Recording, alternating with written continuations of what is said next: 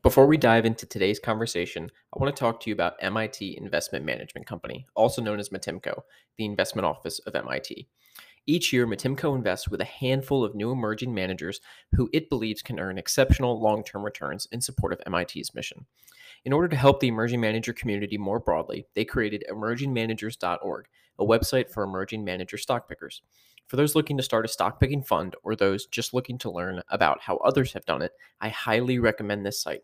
You'll find essays and interviews by successful emerging managers, service providers used by MIT's own fund managers, essays MITIMCo has written for emerging stock pickers, and more. MITIMCo also occasionally and opportunistically hires new members for their investment team. To view the job description, please visit mitimco.org slash global dash investor. That's M-I-T-I-M-C-O dot O-R-G slash global dash investor. The MITIMCo team spends their time learning about great businesses and investments, working with exceptional investors around the world in order to support generations of MIT innovators. This episode of Value Hive is brought to you by Tegus. If you enjoy listening to Value Hive, you'll love the Tegus product. Tegus has the world's largest collection of instantly available expert interviews on all the public and private companies that you care about. All you have to do is log in. So if you're tired of high cost and time consuming expert research calls, give Tegus a try and see for yourself why many of the most trusted and well respected hedge funds, mutual funds, family offices, allocators, and VCs rely on Tegus to scale their expert research and to get the critical information they need faster than ever. You can sign up for a free trial at tegus.co forward slash value hive. That's tegus.co forward slash value hive. And as a personal anecdote, I use Tegus literally every single day. It's the first resource I use when I start researching uh, a new investment, and it's one of the last things I do uh, before I finish up rounding out my research. And I know you'll love it as much as I do. This episode is brought to you by TIKR. TIKR.com is focused on bringing institutional level investment research to you, the individual investor. TIKR.com is powered by S&P Global Capital IQ and has coverage of over 50,000 stocks globally with financial data, estimates, valuation metrics, ownership percentages, transcript filings, news, and more. Value Hive listeners can join TIKR's free beta trial today at tikr.com forward slash hive.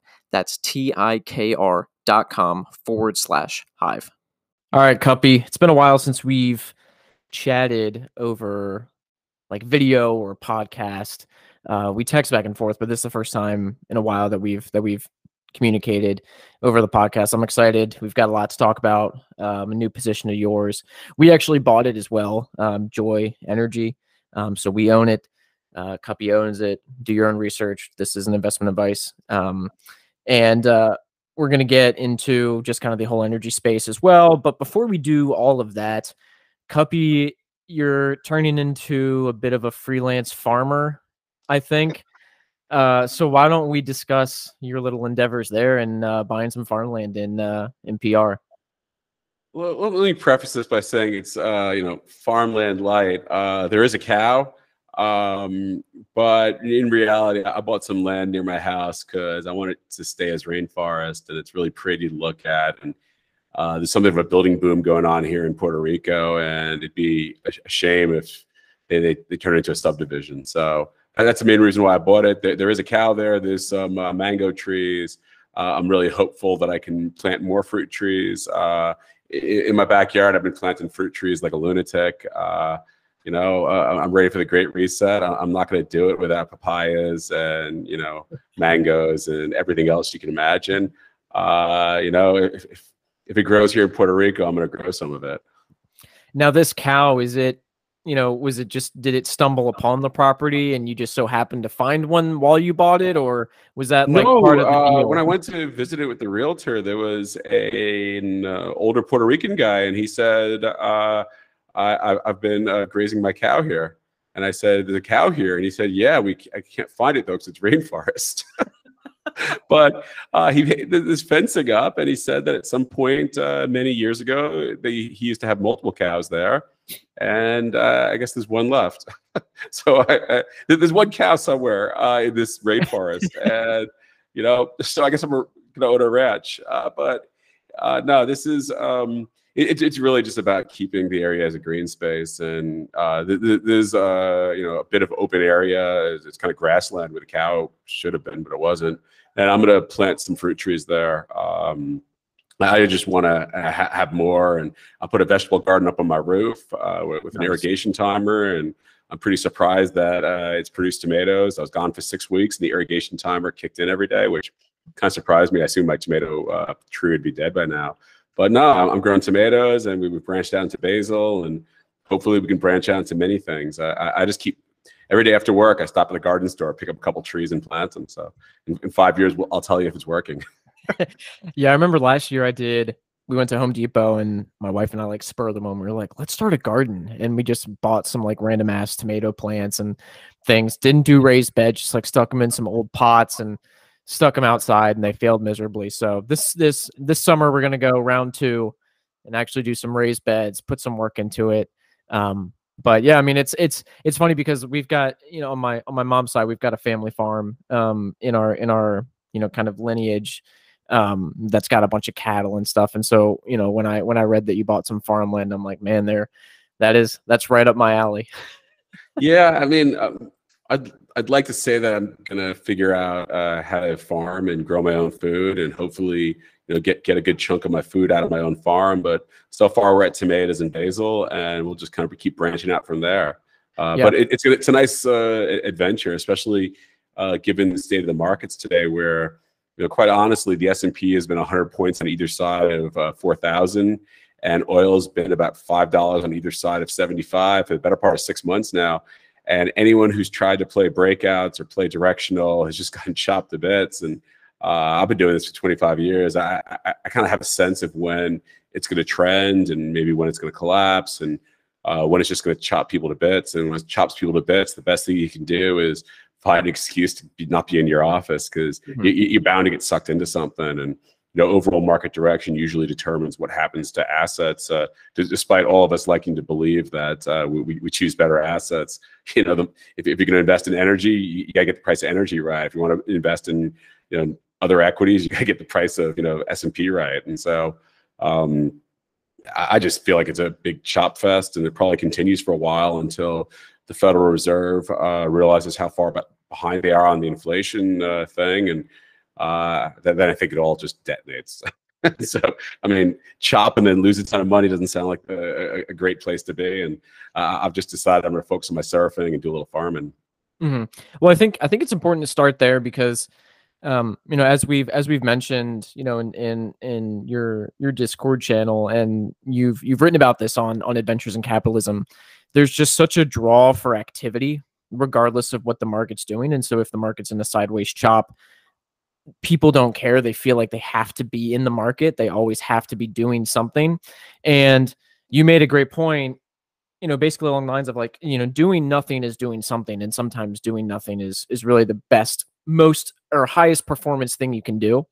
And so I, I kind of want to pick your brain a little bit on that. And if that is something learning to do nothing, has that come easy to you, you know, right out of the gate, or have you had to learn that over time? And then like what what can people learn now maybe to to kind of leapfrog a few years to to get to that point where they're okay with doing nothing because it's really hard like on twitter everybody's got these ideas everybody's pitching everything you're supposed to be doing all this stuff there's this constant desire for action um, but like you said in a market that's range bound it doesn't matter what you do you're going to get ripped to bits yeah i mean i think it starts really with a, a framework of hey this is a really weird market everyone's queuing off what the fed's going to do and the Fed doesn't really know what they're going to do. I mean, you see them all uh, giving speeches every day. Like, I don't think they agree. Like, I think uh, normally the Fed, I mean, it's a it's a political organization. It's like a Politburo. They all kind of say the same thing. There's a little variance, but they all kind of give the same language. And here, there's, there's a lot of dispersion of views amongst the Fed governors, uh, more so than I've seen. Really, because uh, they, none of them in their careers have seen inflation, and the normal trick of raising interest rate doesn't seem to be working.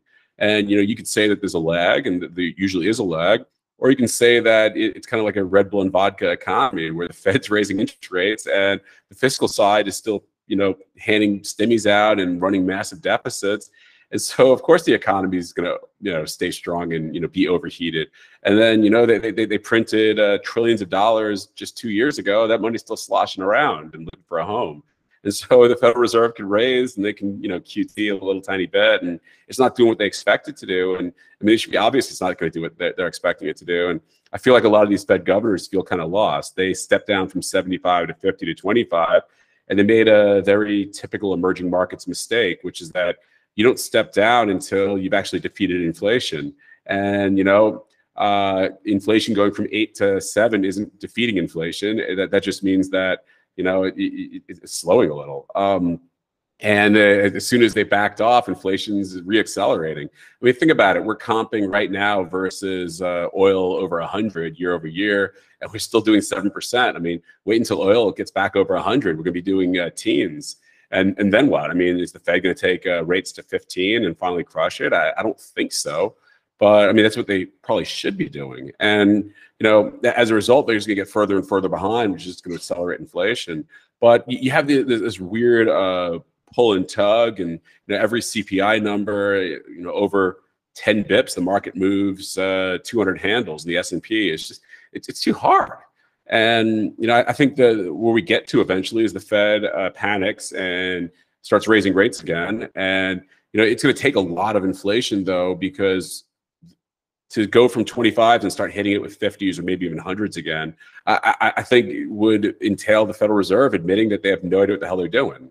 And their models don't work and you know all the sycophants they, they have hired uh, to work there just make white papers that mean nothing. And so i think they're just going to stay really far behind. And i think as the market realizes this uh, it's going to totally detonate uh, for risk assets. And you, know, you pull apart uh, risk assets and inflation assets and inflation assets going to accelerate. You'll see you know more divergence just like we had in uh, you know 2022 in the first half. You had a big divergence. And so anyway in, in this backdrop of you know lots of things happening it, it's better just to do nothing. It, i mean to your other question about how i learned this i mean i've got my ass kicked. That, that's how you learn anything. You just get your ass kicked. Uh, you know in 2008 uh, i was super bearish. I had a ton of cash and i deployed the capital too early. And you know i, I was only a couple months too early but that, that worked out to be like 30 or 40 percent too early yeah. and i wish i had that capital in february of 2009 instead of spending it all in September and October. And you know, I, I just you, you learn. Uh, that's, that's, the only way to do anything is, is to get your ass kicked. so um, anyway, I don't know if I've answered your question or just rambled. No, no, you did. And I, I, I wanted to bring up um, a couple a couple points from that from that post, which is titled uh, "I just don't know." And I like how at the beginning you you basically simplify the whole investing process. You you know you say I live by two core investing rules: invest in situations where next year's results will improve dramatically, or invest in situations where the underlying asset is so amazingly bombed out that it really cannot get any worse. Um, and then you you you go on to say you know buy cheap assets that are reflecting positively, and it's really just that simple. And then farther down, you make the point about how people try to always kind of dip and dime in the market saying, quote, meanwhile, fortunes have been missed while trying to avoid a few percentage pullback, and even larger fortunes have been squandered on hedging against that pullback. Real money is made on multi-quarter to multi-year trends with exponential torque.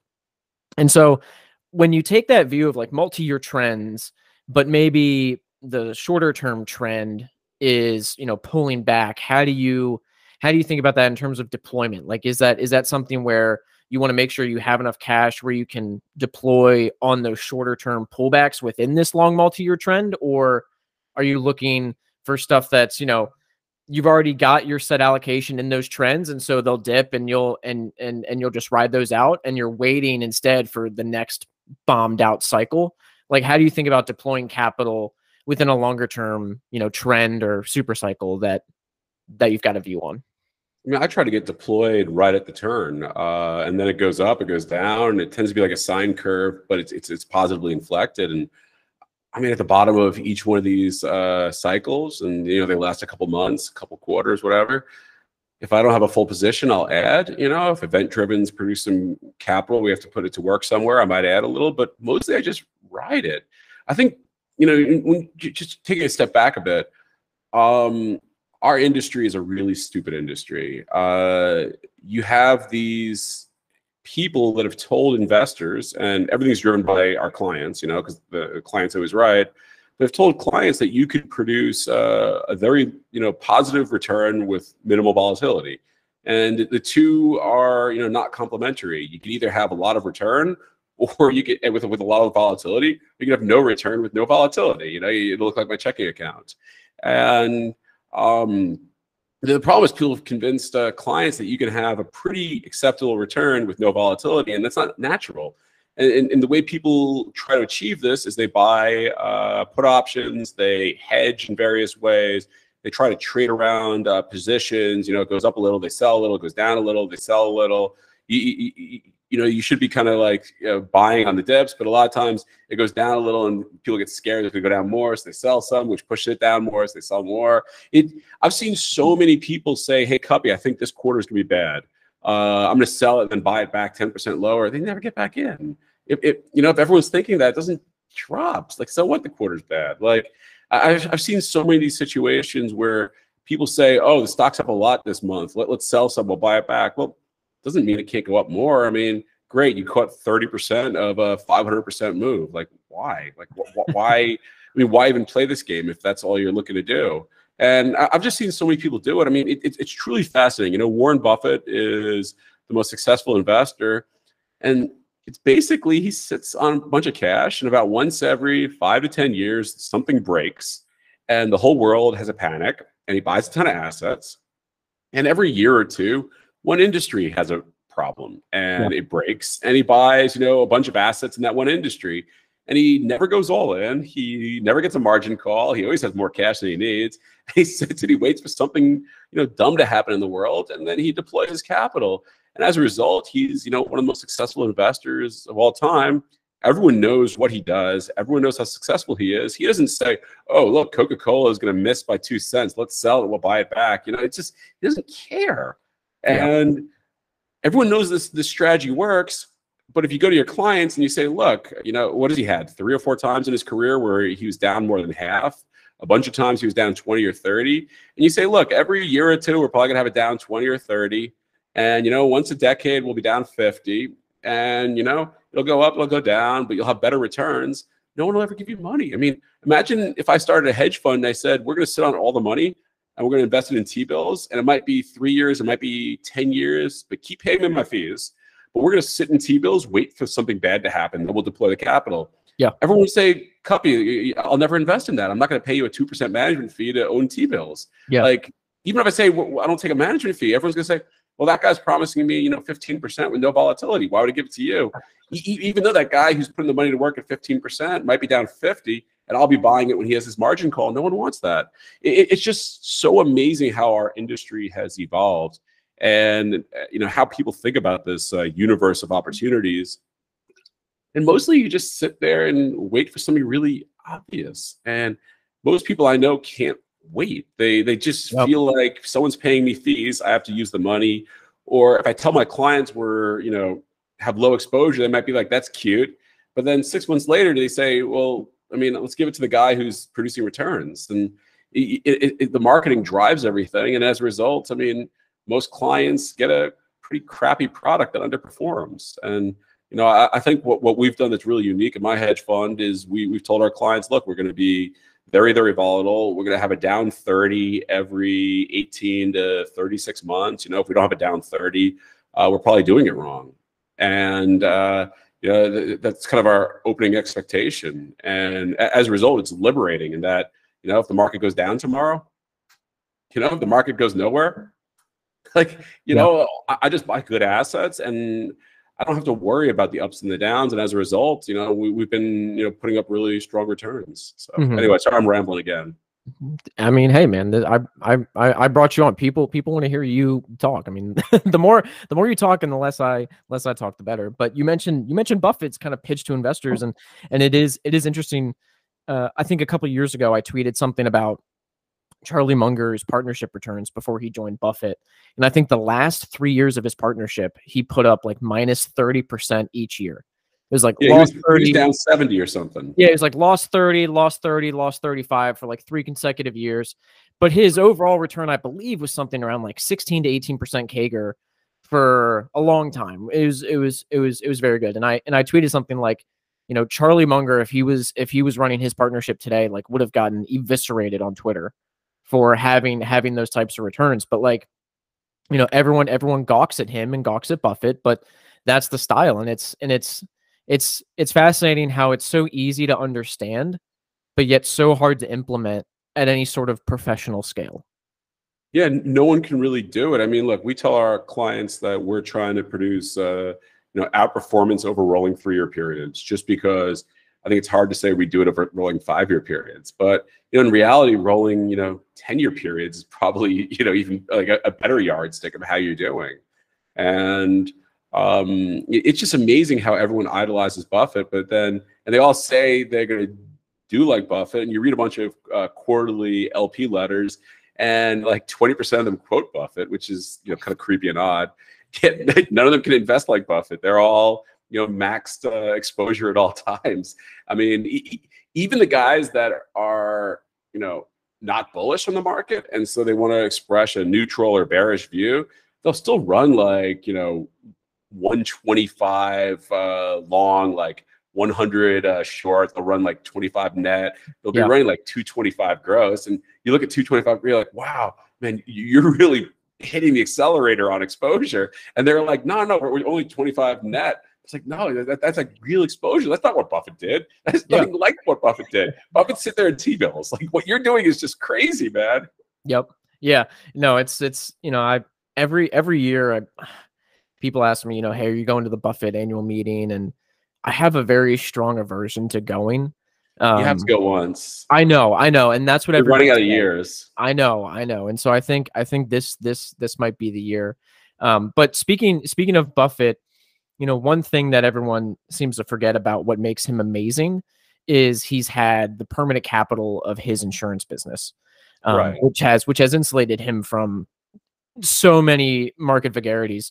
And what I like about what you've done recently, and this is this has seemed to be kind of an evolution in your strategy, at least since I followed you, is really leaning on the event driven book when the broader market or when other opportunities or you know things are more boring and kind of using the event driven book as some sort of um you know just income generating machine for the fund and then using you know that capital that you earn to reinvest when those situations get uh, more attractive. So maybe discuss the evolution of that and how you're using that as because i think you mentioned that in one of your letters maybe is kind of using the event driven book as almost this quasi premium harvest for like more you know longer term inflection based investing holdings Right. Well, you know, I- believe I do inflection investing, you know, and so as an inflection investor, you need both uh, revenue and uh, earnings, and you can define your earnings how you want to define it. Uh, but you need them both uh, increasing year over year.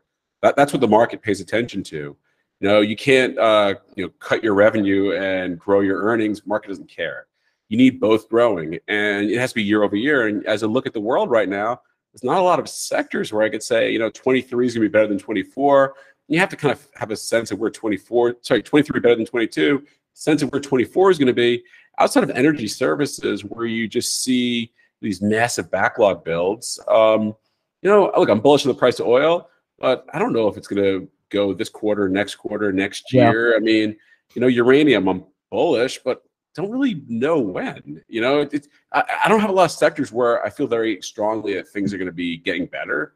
And as a result, we, we just don't have that much exposure to longs. And, you know, so if you take your long book down, you have more balance sheet room. And I'm still running more than 100 long, but uh, part of that is the event driven book. Um, but you, you, you take your long book down, you have more balance sheet room, and you got to do something with the capital. And I do a lot of event driven stuff, and it goes in cycles. Uh, there'll be periods where there's just not much to do, and really from the summer of last year onward till today, there just hasn't been much to do. Um, It'll be periods that are very, very volatile and that have a lot of opportunities. But the event-driven book for me, I'm trying to produce, uh, you know, a couple hundred bips a, a month if things are going well, you know, but definitely try not to produce losses if things aren't going well. And you know, you use that cash flow uh, to buy more of your favorite ideas. Uh, obviously, you know, it dampens volatility if you could you know have positive returns on your uh, event-driven book. It, mm-hmm. it dampens you know the, pullbacks. They, they seem to offset when the market's going up and my positions are going up. The event-driven book doesn't really give a lot of opportunity. And then when the uh, market's going down, it's volatile, and a lot of my core positions going down, the event book tends to do really well. And you know that, that, that cash flow lets me buy more of the things I like. So yep. they kind of offset. And I, have been doing just a lot more on the event-driven book, or, or, or trying to. Um, when I say event driven, you know, it's usually uh, idiosyncratic uh, corporate events, you know, CEO change or spin-offs, privatization, demutualization, like cluster insider buy. We look at a lot of these sort of things mm-hmm. for, for opportunities, either shorter term or you know, a bit longer term. But a lot of what we do, honestly, is just writing puts on stuff we don't mind owning. Yep. And so, you know, stocks at 50 and, you know, we'll go out a couple months and write the 40 put and doesn't pay you that much. You know, it's 1% a month or something, but it's fine because it's insurance. If if I get hit and I own it at 40 and I get paid, you know, 50 cents on it, I own it 39 and a half. I don't mind owning it there. It's not right. like I'm, I'm going out there and seeking to uh, buy it. I mean, I can't, it's at 50. Uh, but, you know, I don't mind owning it. So we, we write these things on stuff that we genuinely would probably buy around those prices and mm-hmm. do it in a very diversified way. And quite honestly, most of these go to put heaven, and we earn our one or two percent yields, or you know, sometimes a little higher, sometimes a little lower. It's just a nice additive to what we're doing, and that's a lot of what I'm doing right now because the event-driven side and the corporate events been a little slower than it had been, you know, last year. And so I'm just doing a lot more of this put writing. We've, we've been involved in some M&A spreads. Uh, we've been looking for some M&A deals that we thought would have toppers where, you know, unsolicited offer. We think the offer goes higher. You know, you hedge it a little. We've just been doing some some quirky, you know, super small stuff, 50 bips here and there, uh, you know, per, per position across a lot of positions. And, you know, it's been additive. I'm not gonna tell you we're hitting it out of the park, but it has been additive. And, you know, it's, it's a good way to use up a balance sheet room while you wait for an opportunity. Um, and, you know, opportunities come, you know, all of a sudden, you know, it's usually nothing and then there's some geopolitical event, so some corporate event, something changes in the world, and there's a ton of opportunity. And I have a feeling that this summer, this fall is going to be a lot of opportunity as uh, interest rates go higher and you know something breaks. And so we're, we're, excited for that. But for right now, you know, I'm trying to keep myself busy, and you know, you can only do uh, so much surfing. You got to do some farming too. Mm-hmm. You know, I got some puts to burn. when you when you do that put strategy, you, you, know you don't have to go too deep in the weeds, but are you looking at a specific, you know, implied volatility number that you're saying, you know, hey, as long as IV is at this, then I'm excited to write puts, or is it is it is is is it very much like, hey, we would love it at this price. Doesn't really matter what the IV is as long as we can back into maybe like 100 bips return on the on the puts, or you know, just. I mean, look, I if you have two uh, setups of you know equally interesting and the IV is higher on one, you can do the one that's higher. But if you go and scan for high IV, you're mostly going to get like Ponzi schemes, biotech that are about to have you know an FDA hearing. Like you don't want that sort of stuff. Like that's not. I guess you could do that in you know super small size, but that's how you get really badly hurt. What, what you want to do is have a list of stuff that you genuinely want to own, and you know it pays you one percent or two percent or maybe three percent a month. Like those percentages they add up really fast. And I, I, think that's the the way to do it but you really have to know that you want to own it and you have to have the balance sheet room that if it all gets put to you that you're going to get assigned and you know be able to hold all of it. I've seen yeah. a lot of people write too many puts and then they get some stuff assigned and it's something of a shock when it gets assigned. They get margin called. Yeah yeah. So no you have to do this in a disciplined uh, way and you have to really know what you own and and make sure you want to own it there yeah, and I mean that's a that's a perfect segue into into you know wanting to own something, and we can we can dive deep into Journey Energy now. Uh, ticker symbol J O Y. I think it's on the OTC JRNGF. Maybe don't quote me on that, but uh, you you own it. We own it. Um, you know it's it's it's a uh, interesting Canadian small cap E&P run by an interesting seasoned veteran. Uh, I actually just listened to his uh, podcast with um, Showbame, I think. I'm gonna I'm gonna get his I'm gonna get his name wrong, but uh, it was a Canadian podcaster, and uh, great great great episode. I'll link to it in the show notes. But walk us through that journey deep dive. Um, you know the whole the whole kind of thesis top to bottom, and then and then we can hit some additional questions. Yeah, I mean, I, I, think anyone who's curious about Journey should listen to that uh, interview with uh, Alex Verge and also read uh, my buddy Josh Young's uh, write up. It's on his Substack, I think. Um, you know, I found most uh, energy CEOs they just want to grow the most barrels of production possible because usually means they get the biggest bonus and they get to tell their friends how many barrels they're producing a day and they really don't care if it's profitable or not, and they don't really care if shareholders make money or not. You know, it's just not what drives them. And as a result, you see a lot of these energy companies that destroy obscene amounts of capital, uh, often drilling wells that are marginally economic um, yeah. Or totally, you know, wasteful. And um, I just found Alex to be a different sort of person. I've had a couple conversations with him. He thinks very outside the box, very uh, creatively, very much like uh, focused on shareholder value and value per share, and is this transaction accretive and downside mitigants, and you know he's not buying the A plus assets. He's kind of buying a lot of B's and C's, and he's getting them at a great price. And uh, maybe take a step back, and you know, this is a story I kind of told on the market huddle, but I, I want to tell it again. Um, when oil went negative, um, some friends of mine and I decided to put together a uh, energy company to buy low decline assets that were slightly higher cost because when oil went negative and then bounced to 30, a lot of these uh, wells were 30, you know, break even on lifting cost. And so was no cash flow and uh, the owners couldn't make their debt payments. And these things were available for literally nothing for flowing barrel. Uh, and there's websites you, you, can go find. You can buy like one well, you can buy like a, a fraction of the well. Pardon? What's the website? I don't remember. There's like 10 of them. Uh, but you could buy like a tiny fractional interest in a well. You could buy the whole well. You could buy, you know, a couple hundred million dollar oil fields. Like everything was for sale. And I started going through the, the, the data and I just said, I don't know what I'm looking at. Like I, I know enough to know that I have no idea what I'm looking at.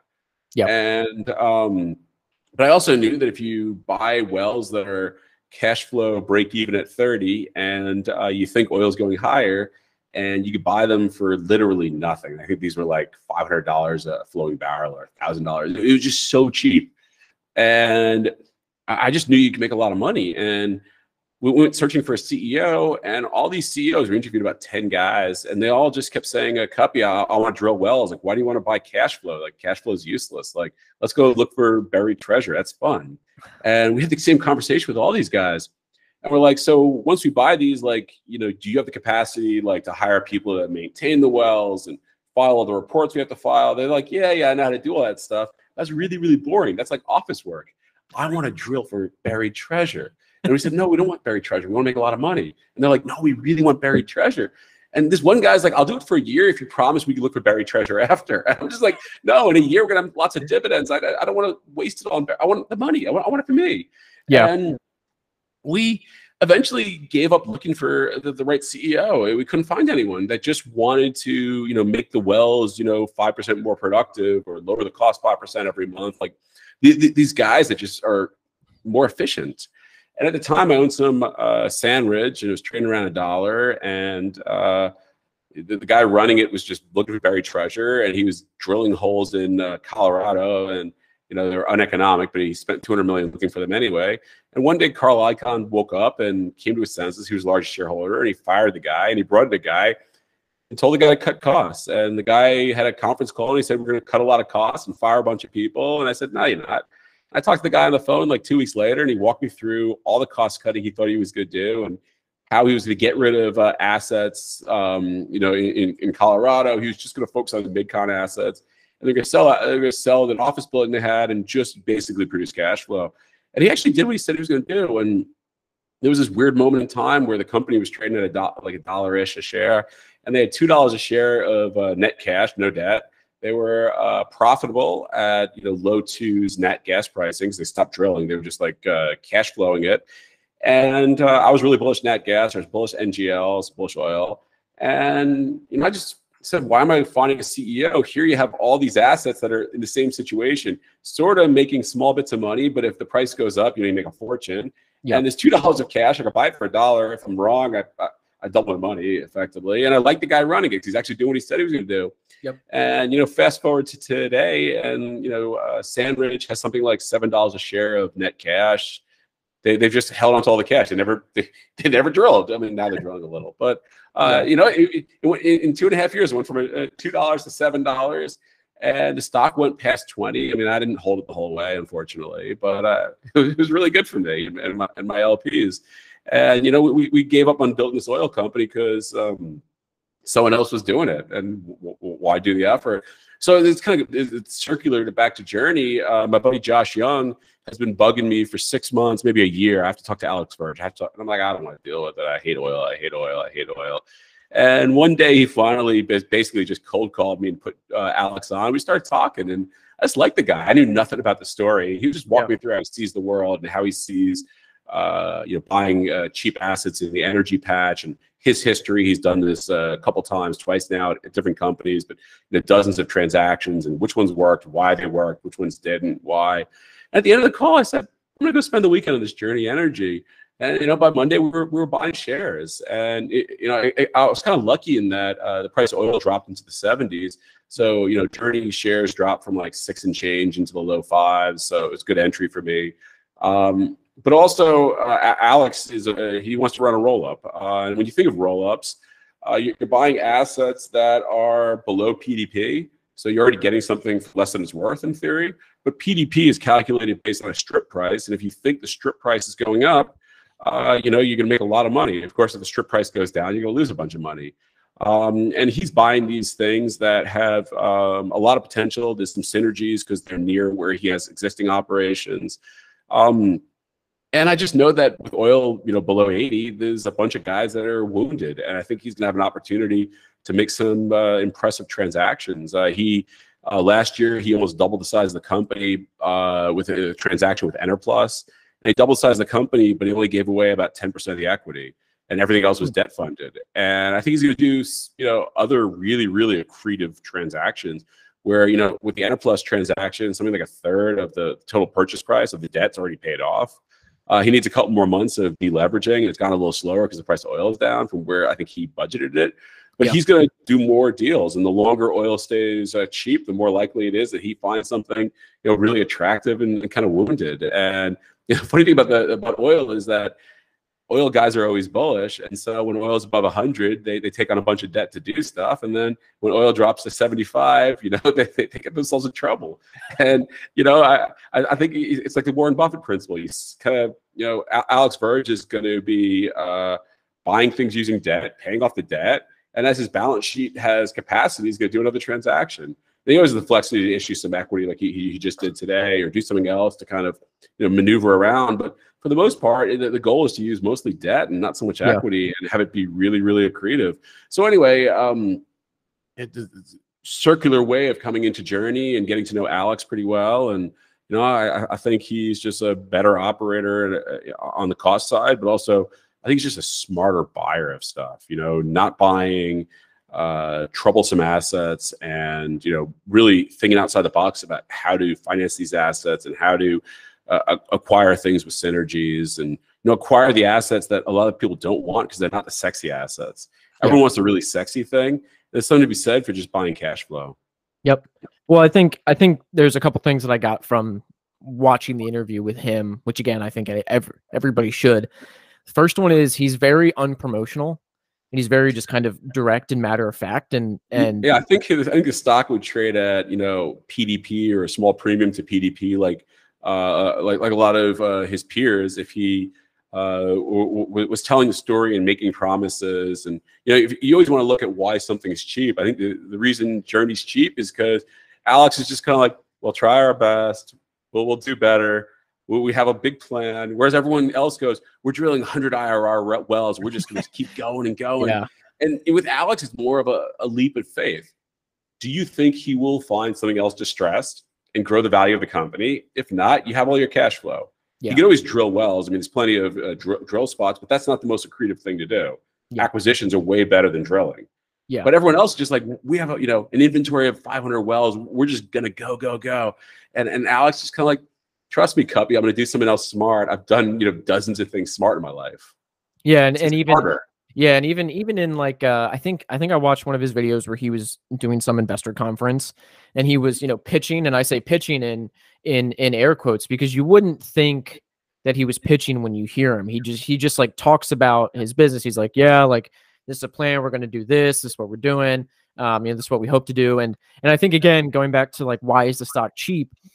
And and and even tying this back to like how you um, interact and communicate with LPs it's a harder story to tell other people because there's a lot of soft things that you have to wrap your head around. It's not like, oh, you know, it's not it's not very mathematical. It's not like x plus y equals z. It's hey, I trust that this guy is going to do things that will enhance the value of the shares. And so it's way more of a jockey bet and less of like a napkin math type thing. I mean, there is napkin math involved, but it's way more a bet on the jockey and that's right. and, and that's and that's just way harder for the market to kind of price in in general. Yeah i think uh, the market likes to look at 100 irr wells at x you know production cost. You know what a well costs you know whether or not these numbers are actually real because they're usually like made up. I mean yeah. if it was 100 irrs a bunch of uh, junior uh, producers wouldn't have gone bankrupt last cycle. You can't go bankrupt at 100 irrs you know? So but, but you could put it into a spreadsheet and you can sell the dream of you know this just reinvestment cycle. And it's, it's way easier than saying hey he's going to do uh, accretive acquisitions. And yeah you know like i said he's got plenty of locations he can drill and he probably will do a bit of drilling just because if you have infrastructure you you know want to have a good level of production so you get you know economies of scale in that infrastructure. And you know wells declines so you have to do something each year but that's not really the play here and i think it just is harder for people to conceptualize. Mm-hmm. and you know he's also done something that i think is really smart with his power plant.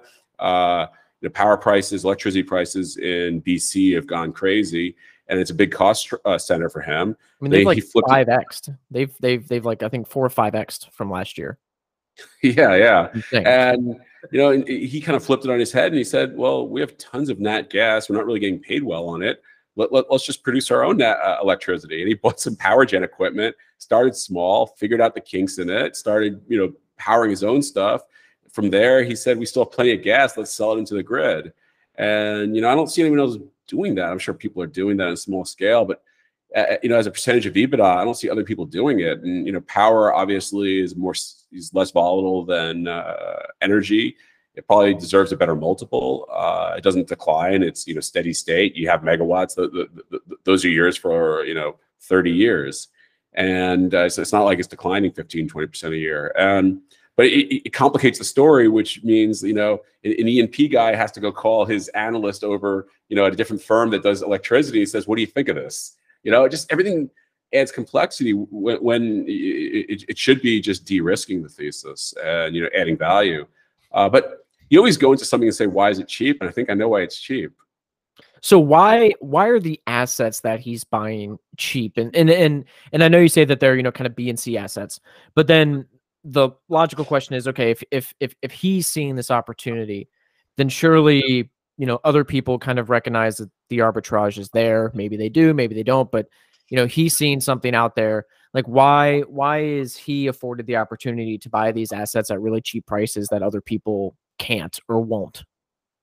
There's a bunch of reasons, and I'm not going to say that he's not the only guy looking. There's other people doing this, obviously. Yeah. Um, and you know, if you look at every energy upcycle, the guys who made the most money are the guys who bought a bunch of uh, you know cheap-ish assets, strung it all together, and got it right that the price of energy was going up. And we have a family friend; she's done this a few times now, buying cheap assets, you know, at the bottom-ish of the cycle, patching it all together, getting it to a certain scale, and selling out not quite the top of the cycle, but you know, on the way. And you know, she's made a few billion dollars for herself, starting with not much money. It's it's impressive uh, through a few cycles. Uh, so I know this works. I've seen it work. Um, why other people aren't doing this? I mean, I think you have to go back and say, who are these sellers? Um, it's kind of crazy when you think about it, but last year was a you know good year for the energy sector but private equity they, they were net sellers uh, hmm. they, they, they had investments they had made in the bad years they had investments they'd made before 2014 they have um, a bunch of clients whether it's pension funds endowments that just don't want energy Yep. You know, I think a lot of these bigger private equity firms, they say, yeah, we're going to sell this at a terrible price, but we run tens of billions of dollars. You know, let's sell, you know, $200 million for 50 million but we can say we have no more energy. And it's a strategic decision. You know, SPV number 12 is just going to have a lower IRR, but it's good for, you know, the, the, the, you know, the GP who cares about, you know, the optics, fire, you know, the firefighters of Cleveland or whatever, like they, they're just going to suffer. Um, and I think you see, you know, you see net divestment. It, I mean, think how hard it would be to launch a private equity vehicle that says, you know, give us a couple hundred million dollars to buy energy. Who's the logical buyer of this? I mean, the, the traditional private equity guys, they all have ESG mandates. They, they can't go do it. Of course, it's like wealthy guys, but if you're a wealthy guy and you already own a bunch of oil wells, do you really want more? You know, it's yeah. like who, who's the, the headache of all that? Yeah. And so we, have seen a lot of uh, semi-distressed sales by people who are saying, wow, I finally can get a bid on these assets. It's sort of kind of close to what I paid for them 10 years ago. Just get me out. And, you know, like I said, you also have a lot of guys that just took on a lot of debt or they're doing some strategic, you know, Enerplus was leaving uh, Alberta. You know, someone corporate just said, you know, get me out of this province. I don't know why. They just, and were there other bidders on the deal? I, I, I don't know, but there's not that many players, especially when mm-hmm. you think of how much capital it took to acquire it. I mean, the fact that they got Enerplus to effectively vendor finance it almost tells you what uh, you know the, the the the capacity of other bidders to take on the deal. And I think he's going to do more things like this.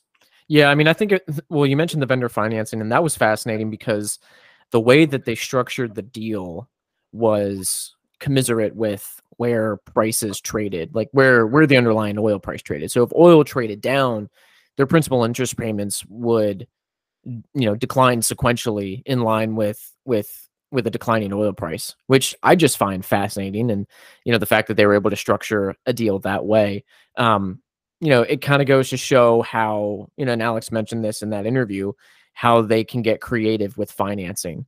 Um, you know, to do stuff that that that's well, you can only get creative like that if you have a seller who really wants out. you know, very good point. I mean, think of it this way: you know, if you're buying a home and there's just no buyers and there's everyone on the block wants to sell, you're going to get a you know the the seller to give you a take back note. They might you know give you all sorts of reps and warranties. They might do all sorts of stuff. Whereas you know if it's the only home for sale and there's multiple bidders and the price the price of a million bucks, you might have to pay 1.2 and it's cash only. They won't even wait for you to get a mortgage. Right. And so right. it you know it, it, comes down to what the market looks like. And I like to invest in situations where there's um, a lot of forced sellers and not a lot of buyers, and it's been starved of capital. And you're you could buy things for way less than they're worth. And if you could string together a bunch of these sort of situations and the synergies on the operations side, I think you can make a lot of money. And like I said, I, have been looking for, uh, I've been looking to do this when oil was 30, oil 75. So it's, it's, you know, more than twice as high, but, um, I, I feel like I found the right, uh, you know, situation and the right, right management team to do this with. And so, you know, uh, instead of being CEO, I, I, I, let someone else do all the work. It's, it's better. yeah. And I think it's, I think it's also important too, going back to, you know, you said you had that conversation with Alex and then you spent the weekend studying it and then by monday you were you were buying shares and and again i think that's important to note because you're doing the work constantly over time over years and then when you find a situation that's interesting all of that work allows you to move very quickly. And so you know instead of spending months and trying to really you know dive deep in air quotes you've got the thesis outlined in your head and you're just kind of waiting for that puzzle piece to fit right in before you complete the picture if that makes sense. Right, right. And when I say I did due diligence, I mean one of the big things that I did beyond reading, you know, a couple years of filings was I spoke to some people that knew him, uh, yeah. and you know, people who had done uh, deals with him, either buyers of assets or sellers of assets to him. I just kind of said like, "What's it like to negotiate against this guy?" Like, like, and they said he's impressive. He, you know, thinks outside the box. He, everyone else is just like, "Here's my price. It's cash," and he's he's kind of like hustling and. I don't know. People had good things to say, which is odd because I found most uh, people in the resource sector, I don't know why it is, but they all throw mud at each other. Hmm. Whereas hmm. people like in my industry, they ask me what I think of another portfolio manager. I say, yeah, you know, look at his numbers. That's it is what it is, right? Yeah. You know, once you have yeah. about a five year track record, you can tell if the guy's good or not. And you know, is he an honest guy? Yeah, sure. Is he a nice guy to have a beer with? Great. You know, there's only so much you could say about a guy who's, you know, if the guy is outperforming his uh, benchmark or his goals, well, then he's doing really good. And Yeah. if he's not, he's doing really poorly. Whereas in, in, in energy, I feel like everyone hates everyone, and they all like, yeah, he bought that asset. It's a terrible asset. It's gonna in three years, he's gonna realize why. You know, th- th- these these liabilities, and he did this thing. Everyone everyone talks about all the bad stuff, Huh. and look, these are energy assets. They and they're they tend to be older uh, assets that have you know uh, ARO. There might be some environmental liabilities. There- there- There's problems, but I think people know are their problems. Let's go back to Sandridge. Everyone, uh, I, I, wrote, I reached out to all my friends and I said, look, there's two dollars of cash and it's profitable and it trades at a dollar. I don't see how I get hurt, and there's a pretty good chance that energy prices go higher and I make a ton of money. And everyone kept telling me how terrible Sandridge was and you know how terrible the assets are and do you know that they're creating earthquakes and do you know that they're injecting you know billions of barrels in, into the ground every day to produce you know one barrel of oil and Yep. everyone told me everything and i go i know that all i know that all you know tom ward wasted a hundred million dollars uh, redesigning his executive office like i know that but tom ward doesn't work there anymore like people would tell me all this stuff and i'd be like like it didn't matter but everyone was just anchored on And it's already in the price. It's already all in the price. All of that information Yeah. is already in the price. Yeah, yeah. So I mean, I think it's, it's important to know with Journey that you know these assets have ARO liabilities, and you know that cuts both ways. If the price of oil goes down and you decommission wells, you know that's a cash expense that is coming soon. And if the price of oil goes higher, you know they might never decommission these wells, or it might be 20 years into the future. In which case, you know there's a ton of cash flow between now and then. Those liabilities are misstated, and there's probably you know somewhere in between is the right answer. But you know, if you're bullish oil, then you know this is like an extra lever of upside bullishness. And you know, if you're bearish oil, this probably isn't the right stock for you. And you know, I- was looking to get you know operating leverage and torque, and you know, whether it's the M and A strategy or the operating leverage of the assets, where you know, which have slightly higher cost, or the ARO, all these things you know compound to give you massive torque.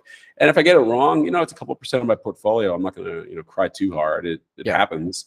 But you know, uh, Journey went through oil going to, to negative. It went through pretty nasty seven-year bear market, and the whole time he was acquiring assets, doing accretive stuff, uh, you know, juggling some bank debt and moving it around, and where everyone else diluted massively, and everyone else handed in the keys and said, "This is too hard." You know, especially when you know you don't get your bonus that year. Alex just soldiered on, and you know, I feel like now he's going to reap the rewards in the upcycle. And you know, if I get it wrong and oil goes back to you know thirty bucks, he'll, he'll somehow or another you know shuffle through. Yeah, I mean, he plowed. I think he plowed twenty-one million dollars of his own money uh, into into Journey when he. That's a lot of money. And Yeah. when it, when it, when it got real cheap, he bought millions. I don't say, I don't know the exact number. but He bought a whole lot more shares in the open Yeah. market. I like to see that. You know, he's got a lot of skin in the game. He owns a lot of shares. Uh, I mean, he's he's wealthy anyway, but he he, he wants this one to work. And so I, I think that's that's that's very different from you know a lot of these other companies. You know, we, we saw them in 2019 where they literally like had covenant uh, waivers. They blew their revolver and then they got cut off from capital and the stocks trade like 13 cents and the guys are still drilling wells. It's like you're gonna pay off your like you could buy back your your, your junior debt at like 10 cents in the dollar. Why are you drilling wells? Oh, I want to look for buried treasure. like it Yep. made no sense. Yeah, you mentioned you've mentioned a few kind of acronyms, and I want to I want to tie this into how you think about valuation. So the two acronyms, just just for people that may not know at all, um, ARO and then I think PDP. And so why don't you kind of explain or ex- expand on what those mean, and then and then go into how you think about valuing something like Journey. I think you mentioned you know they trade at call it you know uh, less than one times I think PDP or something, and so just kind of expand on that. So I'm, I'm going to embarrass myself and show you how little I actually know about energy. I mean, I'm a generalist, and generalist, uh, we, we focus on big principles. Yes. Uh, but we don't get down in the weeds. Uh, so I'm going to probably embarrass myself, but ARO is uh, the decommissioning liabilities of, of wells. Okay. You know, you can't just, when the well stops producing, you can't just be like, good luck. Goodbye. But I mean, a lot of people have done that, and as a result, you know, states and provinces have massive uh, liabilities to solve in, in fixing Yeah. these. You know, you got to take up your midstream infrastructure, you have to abandon the well, like so. a- As a solvent operator, it's it's your responsibility to do that when the well stops producing at a certain level, and I mean, it's not cheap, uh, especially when you have a, a lot of wells that aren't producing much oil per well. Know, these aren't. I mean, when you think of a well, you get flush production on day one. It kind of like trails off a bit, and um, you know, these are near, I don't want to say near the end of their lives, but you know, middle of their lives and onwards. And so, you know, th- th- that liability is real, and you know, they're uh, plugging and abandoning wells on a regular basis at Journey right now. But you know, if the price of oil goes down and these wells uh, are no longer economic, they're going to have to accelerate that, and it becomes a, a, real liability. I mean, it's on their balance sheet. You can look at it. Uh, there's some footnotes about it. I, I, don't want to tell you I really understand it very well, but I understand it from a conceptual standpoint. Yeah.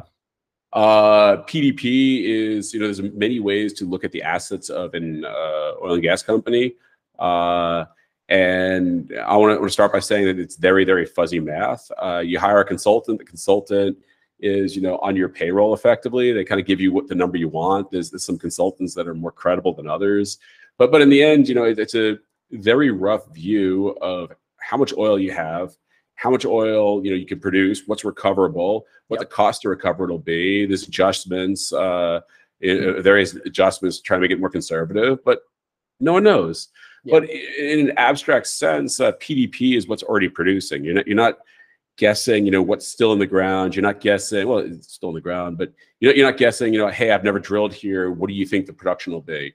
And there's differing degrees of, of certainty. There's PDP, PPDP, there's, you know, and I just focus on PDP. You know, I think this well has an EUR of this, and you know that you, you gotta just discount it back. And once again, it's really abstract math. Yeah. But you kind of when, when you have a field and there's many wells in the field, you have a certain knowledge of what the decline rate will be, and you can build onto a spreadsheet what that field will produce in total barrels.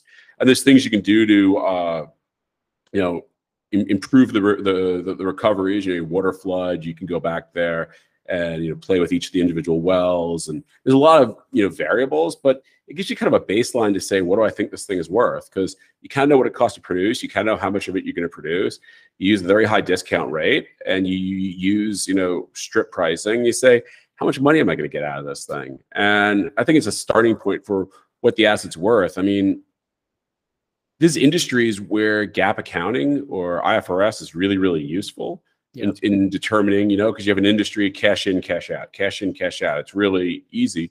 And you have an industry like oil and gas where you make investments today that maybe that last barrel doesn't come out for 50 years. And you have to estimate, there's a lot of estimates, and you know, that goes into your depletion and all your other things. And who the hell knows? who knows? Yeah. And so I, I think what uh, Alex is doing, because he's not doing as much drilling, he's looking at this really on a cash flow basis. He's saying, $80 oil, if I could buy it for three times cash flow, and I think oil probably goes higher, then it's gonna be okay. And yeah, I have some liabilities at the end of the cycle, and you know, I have some other things, but you know, if, it, if it's you know three times cash flow, maybe I'm only paying two times cash flow, a little over hundred dollars a barrel, and you know, you kind of like work it together. But he's thinking, you know, it's a three year three year payback on my capital I, I put out, and maybe I can improve that by some operational things. Like this can be good for me. And he's not saying you know, how do I look at this, you know, wedge of declining production on a PDP? And, but I mean, I'm sure he's looking at that too, but, you know, it's cash on cash. And that's usually the best way to make investments. Yeah. And I, and I think the other thing too, to mention, especially in the energy space, is being comfortable with the uh, abstractness of of kind of what you're investing in, and that and that also correlates with making sure that you're paying a cheap enough price where you can be comfortable with how abstract and how wide the range of potential outcomes are for an investment. Um, but the other thing that that's that's important is is ensuring that you don't fool yourself into false precision when really what you need is just to be comfortable with the abstraction and i think that's where yeah, people can people can get in trouble is they try to be very specific. Like for example mining or you know if you've got i've been you know like i said i i, I pitched you a, a, a lithium stock and one of these days i'm going to pitch you a stock that you won't you know shit on. But nevertheless um i i i you know kind of going going through it you know it's like yes like this is how much the mine costs. This is how much we expect to produce a year this is the average price that we expect for the lithium, you know, when it comes out of the ground for us to sell. It's like there's so much variability in that. And if you deceive yourself into thinking like, oh, I know exactly how much they're going to produce a year, I know exactly how much is in the ground, and I know exactly how much they're going to sell for, like you're going to get blown out because you're not going to be comfortable with that abstraction when things inevitably change. Right, and that's why I think you know what you're doing in, in oil and gas when you buy an existing asset. You can look and you say, you know, here's a bunch of wells. They're declining at 15 percent. You know, some are higher, some are lower, but this is what the field's doing. Yep. We think there's some things we could do to Im- improve. You know, we kind of know what our lifting costs are. We kind of know what our midstream costs are. We know what our, you know, crown royalties. We, we kind of you're going to be off, but you're going to be off by like 10%. You're not going to be off by some magnitude where you can't uh, build a spreadsheet model and say, I can finance this thing at this rate and have a good return. And then let, let's go do it and do it a lot of times and yeah. use that cash flow to keep doing it. And that, that's how you get, you know, a lot of, so you get to making a lot of money, especially if you could do it a lot of times, the price of oil goes up because the price of oil solves all problems. so are decline rates one of the, I guess, more important levers when you go to follow and kind of test to see if this journey thesis is working where if decline rates start going let's say i don't i don't know where they are right now to like a to you know any specific number but let's say they go from like 10 to 25 to 30 would that be something that would kind of change how you view the opportunity over time yeah i mean look if the decline rate accelerated uh, you'd want to know why yeah. Uh, decline rates don't usually accelerate, but sometimes they do. Um, and I think that would change, you know, how, how you look at the opportunity, obviously. Um, you know, I, I, would hope that Alex uh, has a head for this. Remember, I'm a generalist. I am already in over my head uh, in investing in something. I'm relying on uh, Josh, who has one of the best track records in this industry at uh, not only choosing good stocks, but telling me why uh, things I've looked at are terrible. He, he saved me from like a hundred really, really obvious mistakes where people in his industry uh, got badly burned and they shouldn't have because it, in retrospect it was obvious because once he explained it to me it was like i get it now you know? Yeah. Um and so but I, am kind of going in here you know uh, you know eyes wide shut and saying uh, I'm, I'm relying on a guy who's done this twice very successfully in, in terms of alex and my buddy josh who owns also owns a lot of shares.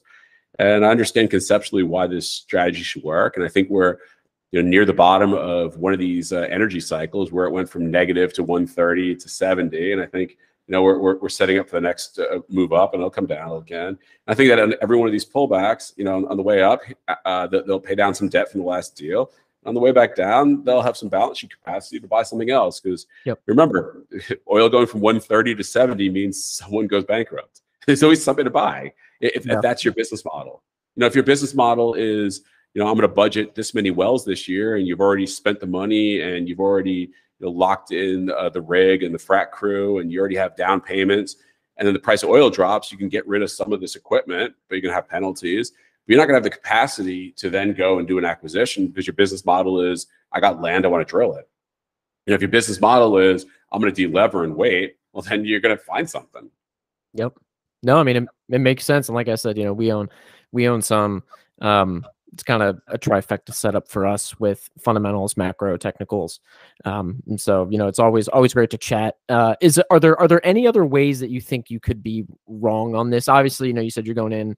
You know, there's a lot of abstraction, but any anything that you've kind of thought um you know obviously if something happens with alex you know if he if he leaves the company or if or if he changes strategies dramatically that would be a that'd be you know maybe a big red flag but any any anything else that you've kind of spotted or thought about? Well, I mean, energy prices obviously are a big one. Uh, it's the obvious one. Uh, yeah. You know, there's always uh, discounts for uh, Canadian uh, oil just because uh, WCS has egress problems, and you know, this problem like you know it, it, waxes and wanes depending on you know where you are in the cycle of new new egress coming in. So I, I definitely want to look at you know discounts to WTI. Um, you know, I, I, think the big risk for me, honestly, is uh, Canada. I mean, hmm. the, the guy running Canada is insane. He's like a little African dictator, and he passes laws uh, randomly based on you know whatever's in his mind and um, there's, there's, a bunch of uh, countries that you'd call real that are doing really stupid things in the energy patch, including our country, America.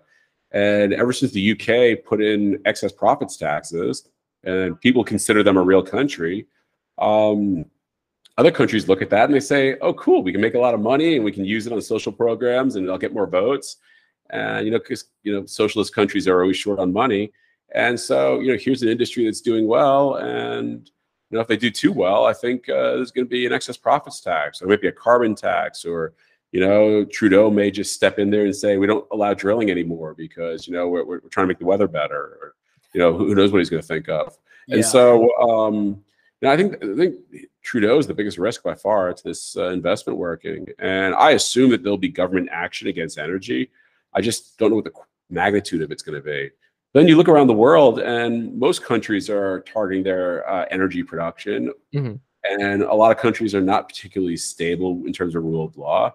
And so, it, you know, how much worse is Canada than your typical failed uh, African state? And it's it's hard to you know quantify it. Yeah. Yeah, no, it's a good point, and that's it's always tough because like, how do you even discount that into a price? Like whatever Trudeau decides to do, that's hard.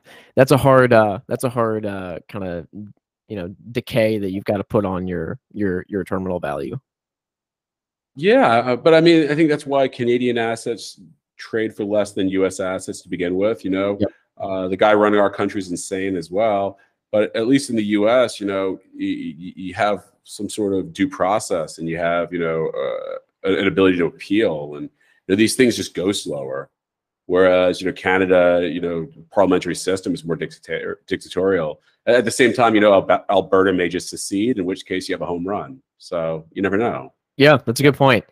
Are there are there any other interesting ideas or industries or inflections that are on your radar now? I know you know you're doing a lot of surfing, a lot of farming, not much not much action. Um, anything out there that might look interesting, you know, as we head into the summer, middle of 2023?